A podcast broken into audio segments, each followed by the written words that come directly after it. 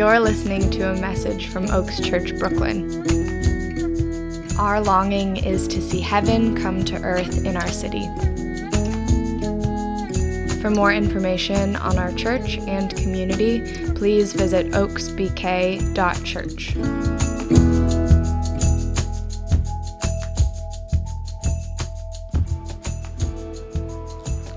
Matthew 2, verse 11. On coming to the house, they saw the child with his mother Mary, and they bowed down and worshiped him.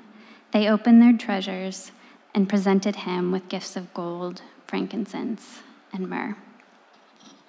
Thanks be to God. This is the word of the Lord. How are we doing? Hopefully, hopefully full on Thanksgiving the best holiday of the year, in my opinion, but I guess that's the wrong thing to say on the first week of Advent. I apologize. Uh, this is indeed the first week of Advent, the beginning of the church calendar. This is uh, the time known, the Christmas season. Uh, for those who aren't in the church, it's the time of, you know, pumpkin spice lattes become peppermint lattes and uh, Die Hard, uh, the best Christmas movie uh, is watched in houses all around. Thank you. I see that hand. Um, guys, I was home this past weekend with my family and uh, thinking about Christmas and uh, as it was approaching, and there's this moment that is like pretty dear to my childhood, and you probably won't find this uh, story or as amusing as I do. But uh, when I was a kid, my dad was prolific for like filming like everything. He even had um, a, a pseudonym. He was the roving reporter. And so the roving reporter would just like go and film all our like vacations and stuff. But then the roving reporter would also like film our like Christmas, the night before Christmas, and like the reading of the story and stuff. And so there's this one year where uh, my family, if you imagine, we're, we're kind of sitting around uh, my dad's in like the wingtip chair, and my mom's propped in the. We're like a little chocolate Norman Rockwell painting. Like we're just like sitting at my dad, listening to him read the Christmas story, and the the camera is like kind of like right here as I am, and uh, and my dad finishes reading the story. And when you watch the tape, he kind of just like reads it, and then he like says his prayer, and then he just looks up and he just goes, "Well, Lord." Uh, we thank you for this day. And it, the way it strikes you when you see it, and I knew you wouldn't, it wouldn't hit you the way it hits me, but it's so funny when you watch it because it seems like my dad is about to send this tape to Jesus. You know, like it's like a video for him, like how we send like, you know, kids like write these letters to Christmas to Santa and they can put it in the mailbox. I just always have this picture of Jesus like getting this VHS uh, and just like watching it and just like, oh, thanks, Boat rides, Really love you guys. Um, my family, we did try to make Jesus like the center of the season. Uh, but there was a lot of competition with that, obviously, you know, especially for me as a kid, because this was the time where you potentially got like that come up and that like nice pair of Jordans, or in my case, the FUBU jacket I always wanted. Um, and it, never really happened because uh, my family, you know, we, we weren't a rich family. And, and so uh, that created a lot of conflict for me, actually, because I knew my parents desired so much to treat my sister and I with all that they could. Um, but I also knew that we didn't have a lot. And so the Christmas time, the Advent season, always carried a, this veneer of like conflict and like weirdness because I saw my parents um, stressed about how they were going to give us a good Christmas, right? And so at a very young age, I just kind of stopped asking for things because I, I just didn't want that pain. I didn't want that stress on them. So for me, honestly, the, the Advent has always been one in a context of like brokenness that has enveloped the season. And so I actually want to kind of start with that place as we enter Advent to acknowledge what has the Advent season been centered around for you? Now, for some of you, maybe like me, like Jesus is the reason for the season. You know, I had to stick that in there. Uh, and like you're like all about it. You've got your Advent calendar, you've got your candle, you're like ready, you're like first in line for the Advent service next week. Uh, and that is like the moment. Like, this is what it's about. It's Jesus. And for others, maybe it's just kind of the cultural milieu, the, you know, the, the tree at Rockefeller Center, going ice skating and peppermint lattes and, and, you know, curling up under the blankets and watching Christmas movies. Maybe that is what this season is centered around for you. Maybe for some of you, it's kind of like me, it's a little bit of pain, right? Lack of family, too much family, the weight that gets put on others, the kind of like expectations of the season, it can all feel a bit heavy. It can all remind you of things that you don't have or always wish you did, or what you can't provide and wish you could. And so maybe the season for you is not a joyful time the biblical narrative when it comes to Advent, this is no profound thought, has always been centered around Jesus. But more than that, the biblical narrative in totality has always centered around Jesus. Like, obviously, we're aware of that in the Gospels and the New Testament, where we have the life of Jesus, and then we have the epistles uh, unpacking uh, the life of Jesus and the teachings of Jesus for the early church. But even the Old Testament Two is centered around Jesus. If you look at the Old Testament, there are over 300 prophecies that are fulfilled and speak to Jesus. The prophecies cover everything from his genealogy to his birth, including the location and the people present, his life and ministry, including the focus, the method of how he would do it, where it would start. It, there's prophecies on his death, the manner of, there's the prophecies on his resurrection. All this is foreshadowed in the Old Testament text. Author Glen Scrivener says that Jesus is either patterned, promised, or presented on almost every page of the Old Testament. Now, in the New Testament, we have uh, obviously the Gospels, but particularly we have the Apostle John, who writes his Gospel to emphasize and to tell us that Jesus is both God and the Messiah, the promised one. And so he begins his Gospel with the declaration that in the beginning was the Word, and the Word was with God, and the Word was God. It starts, everything starts with God, with Jesus, the Word. A little later in verse 14, Eugene, Eugene Peterson translates in the message, he says, The Word becomes flesh and blood and moved into the neighborhood, and we saw the glory with our own eyes. This is all pointing to Jesus. This is true in Jesus' time, where John the Baptist, his cousin, who was born before him, testifies in verse 15. He says, This is the one of who I spoke about, speaking of Jesus, when I said, He who comes after me has surpassed me because he was before me. John is saying, This is the one that all of this has always been about. Jesus. I think this is the place that we have to start for Advent, that it is paramount that we examine what this season means for us, and beyond this season, what our lives mean for us, what they're centered around. And then we have to make sure, I think, if we're going to live a full life, that the answer to that question is Jesus, that we adopt the posture of John to move ourselves out of the center of the story and realize that all of this, all of Advent, all of the church calendar, all of who we are has always and will always be only about Him. The, the reality is, we don't have the gravity to be the center of the universe, let alone much anything else.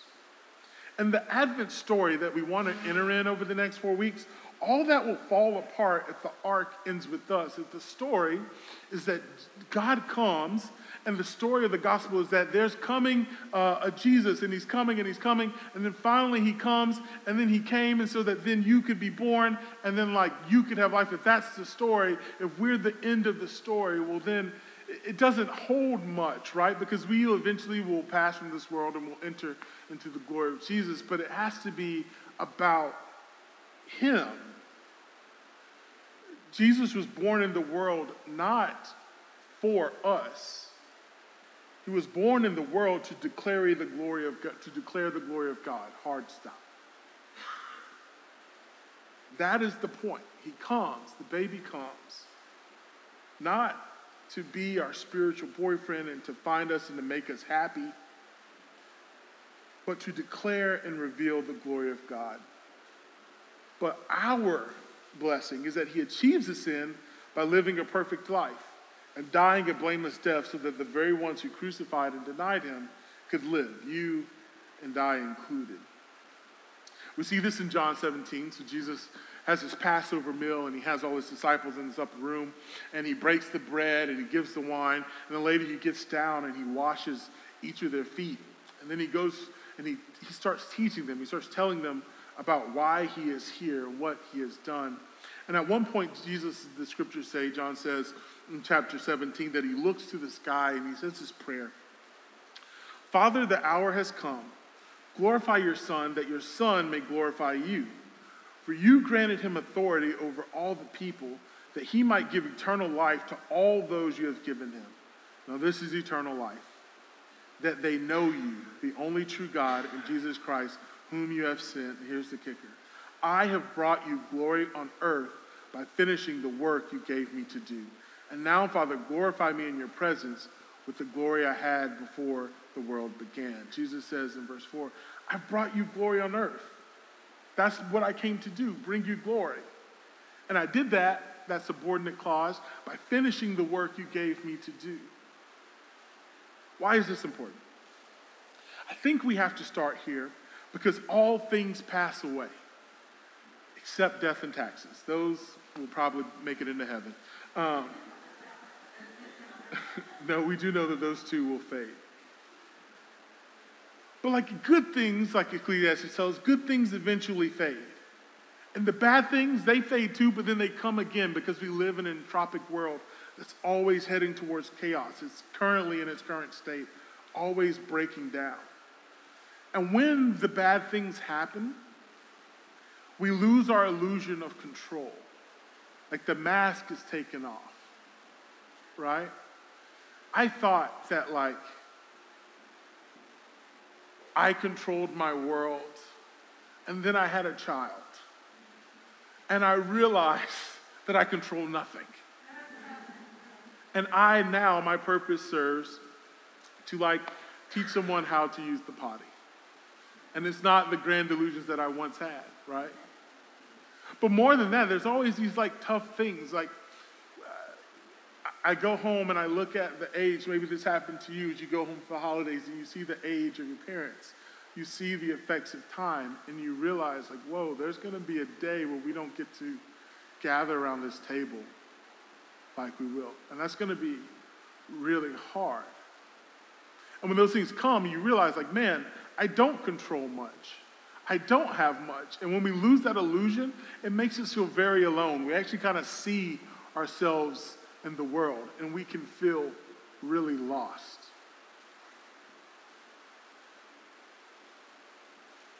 If we're the apex of existence, then we are lost.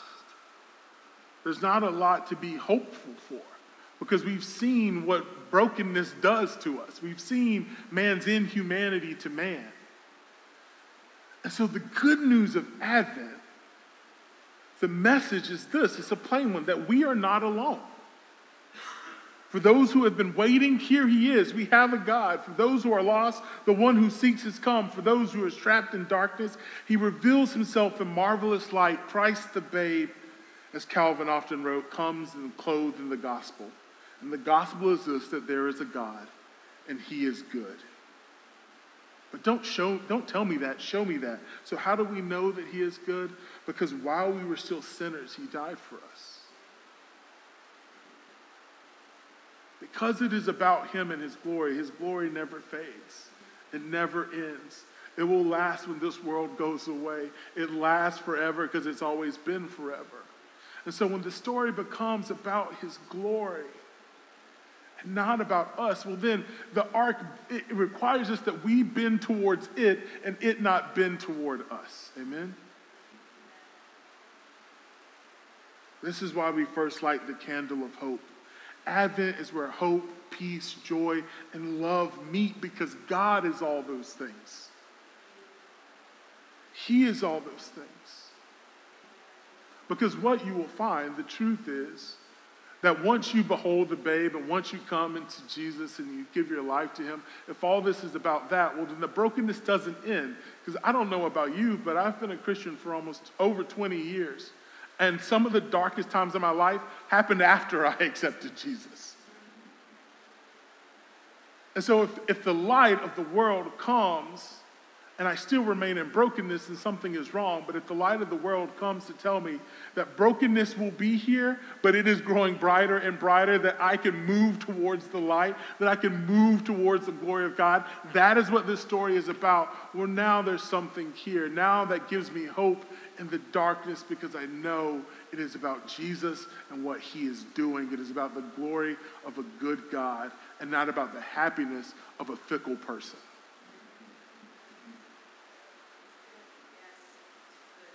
We are but dust and water, but glory and all consuming power comes an approachable babe. And that imbued worth and purpose makes us more than we could ever achieve on our own. We are not inherently wonderful. What makes us wonderful is that the God who is wonderful calls us blessed and calls us beloved. He gives us his glory that we may become his righteousness. And this will be and always has been good news to all people near and far. Our series text focuses on some obscure characters who play a prominent role in the Advent story, our wise men. And they're relatively unknown. If we go into that Matthew passage, with that love, uh, I just want to hit again. It says, After Jesus was born in Judea during the time of King Herod, the Magi came from the east to Jerusalem and they asked, Where is the one who has been born King of the Jews? We saw his star when it rose and we have come to worship him.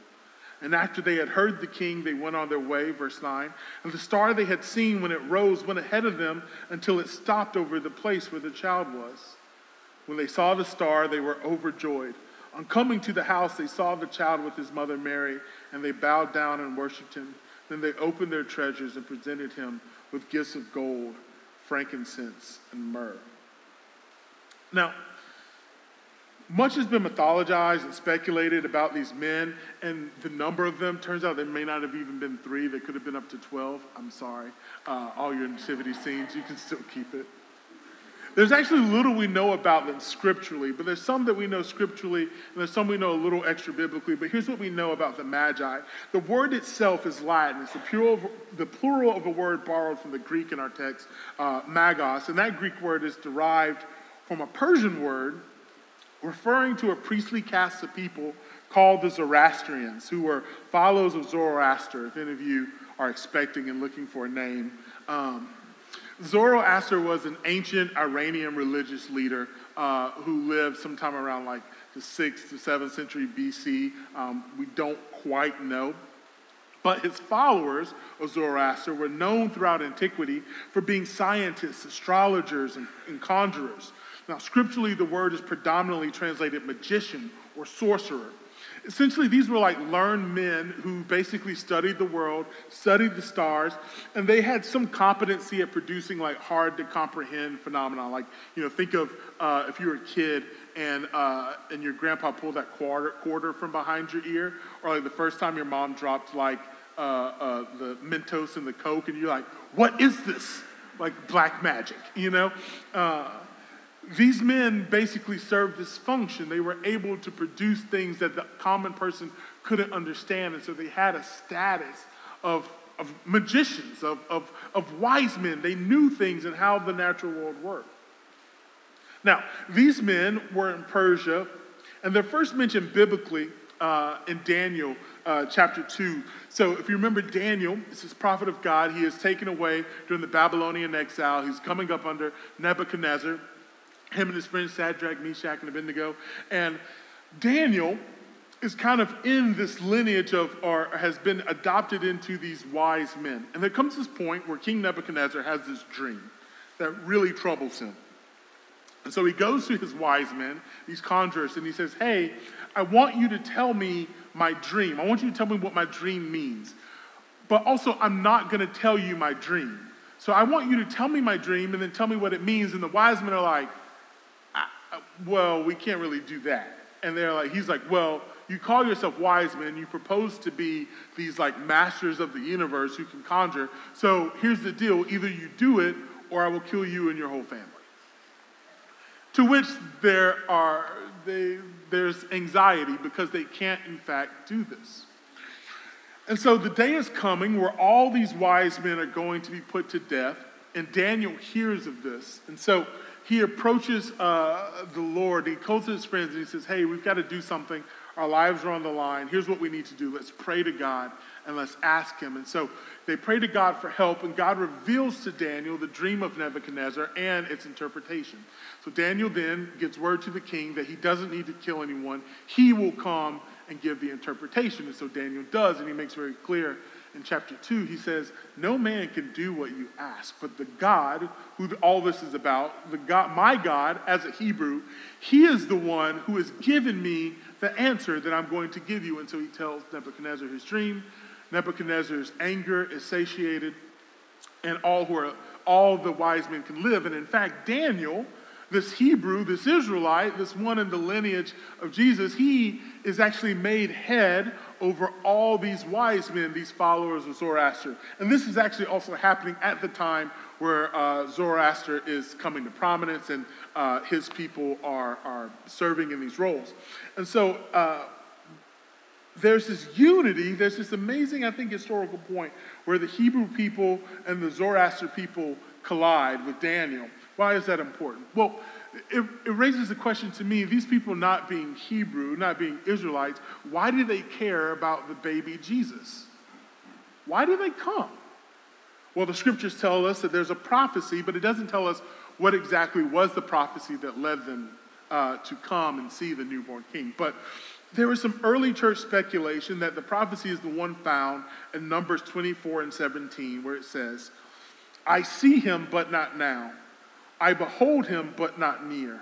A star will come out of Jacob, a scepter will rise out of Israel.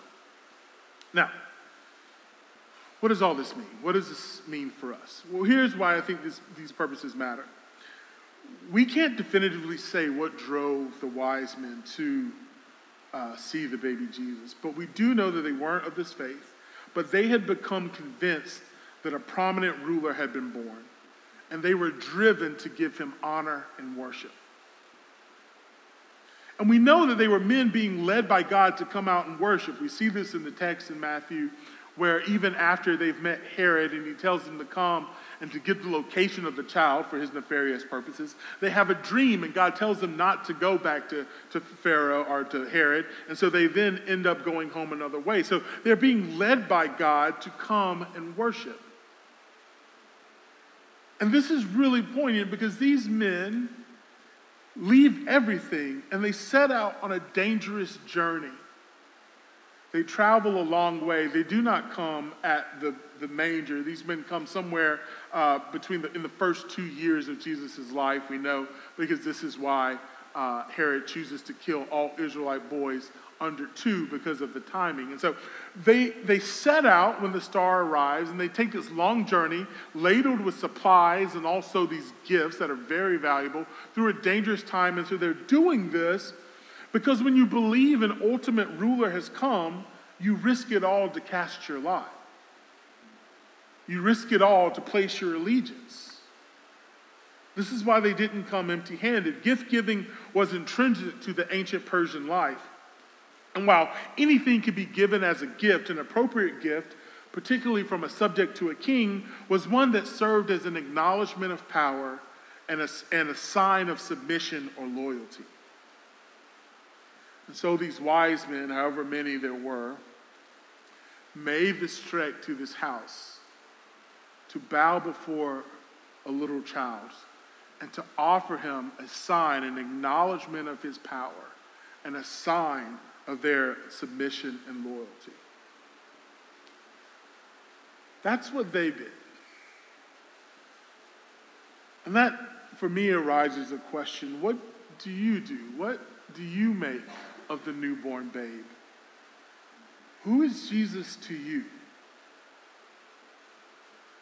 Have you been convinced, like these wise men, that this is the start of a new administration, the King of Kings? And if so, have you offered to acknowledge his power and show your submission and loyalty?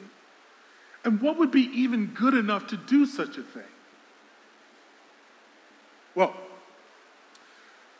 over the next few weeks, we are embarking on a series called What's Myrrh Got to Do with It? For some of you, you're like, oh, things have changed. I just had to. I just love it. We will be exploring the gifts of the Magi as instructed to the gifts that we can bring to Jesus the gold, the frankincense, and the myrrh, each of them uh, fanciful gifts in of their own right, but also symbolically represent some calls that I think of what it looks like for us to acknowledge the power of Jesus, to us to acknowledge the centrality of Jesus with our lives, and for us to show our submission and fealty to Him. And so we're going to embark on unpacking what that looks like. Because if Jesus put aside the majesty of heaven to come as helpless babe, if He came to make our lives a Hallmark greeting card, then I think whatever follows is that whatever you decide, whatever makes you feel good should be a fair game, and whatever you don't, whatever makes you unhappy, you should just like pack it up, ship it to Marie Kondo for disposal. But if instead the King of the King, the Lord of Lords, came to declare his glory and that of the Father, then the question becomes is your life doing the same? If the story is about him and who we say he is, then what do we bring to such a being? What gifts do you offer the God made manifest? The band's going to come back up. I hope that you'll join us as we unpack these things. Before today, I want to give a simple invitation that we just offer up our praise today, that we declare the goodness of the Lord that we revel in the hope that has come, that there is a God and He is good. So let's acknowledge. We start with acknowledgement. If you've been in uh, tracking with us during the good way, you know that each session we kind of just start with putting 10 toes on the ground and acknowledging where we are. And then from that place, we perceive the invitations of God forward in each of these practices. And so for today, let's acknowledge where we are before the baby king. Who is Jesus to you? Take that with you this week. The band's going to begin to play, and we're going to move into a time of response. We're going to have these prayer rugs open, and again, as I say, these are nothing magical. Um, but they're just a place simply where you can come and do with your body what your heart is doing, where you can come and move and say to the Lord, bow before the newborn King. And then also, there'll be people who come uh, to meet you in prayer. As we said, for some of you, this may be a time of pain this Advent season. This is the start of how you're going to make it through the next four weeks, five weeks.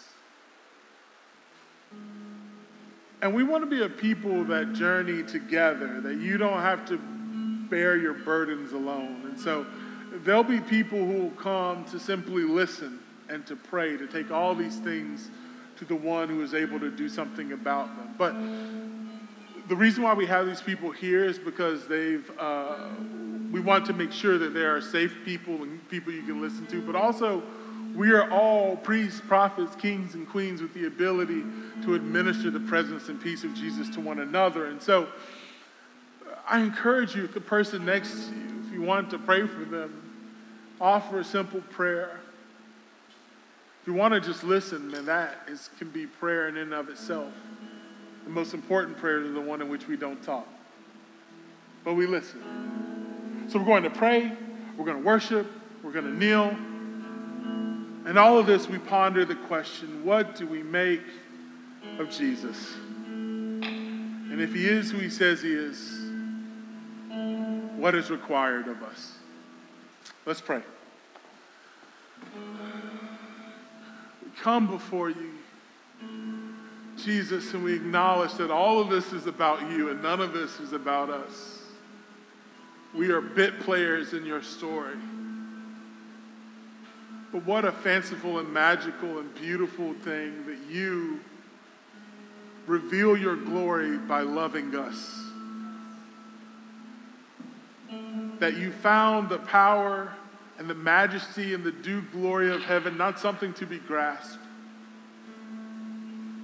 but you surrendered it and humbled yourself to come in the form of a baby to allow to allow us to put you to death and all this you did so that we could know that you are good and you are worthy of kingship. That you are worthy of worship. That you are worthy of being followed. So would you meet us here today jesus? By the power of your Spirit, would you open our hearts and reveal to us what exactly we've been centering our lives on? And from there, would you open our ears to perceive your invitations into the newness and the fullness of life? Amen. Come and respond as you will.